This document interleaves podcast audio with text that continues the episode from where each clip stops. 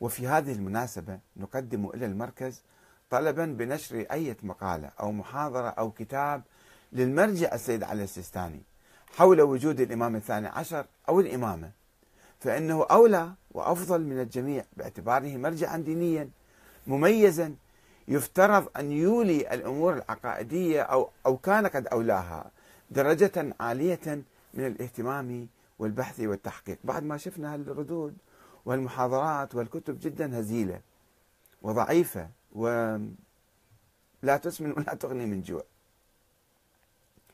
وإذا لم يكن المرجع السيد علي السيستاني قد بحث هذه الأمور من قبل فإنا نقدم له رجاء ملحا بدراسة قضية وجود الإمام الثاني عشر وتبيان الرأي السليم يعطينا رأي أقوى من الآراء الأخرى.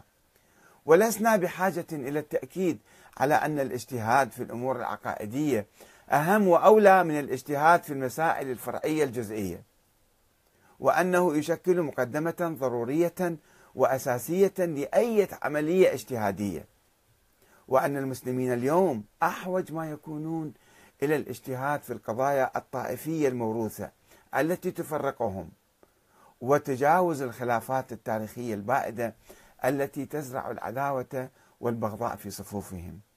من أجل التوصل إلى فكر سياسي إسلامي موحد يقوم على الشورى وينظم عملية تبادل السلطة بشكل سلمي ويضمن الحرية والعدالة والمساواة للجميع. والسلام عليكم ورحمة الله وبركاته.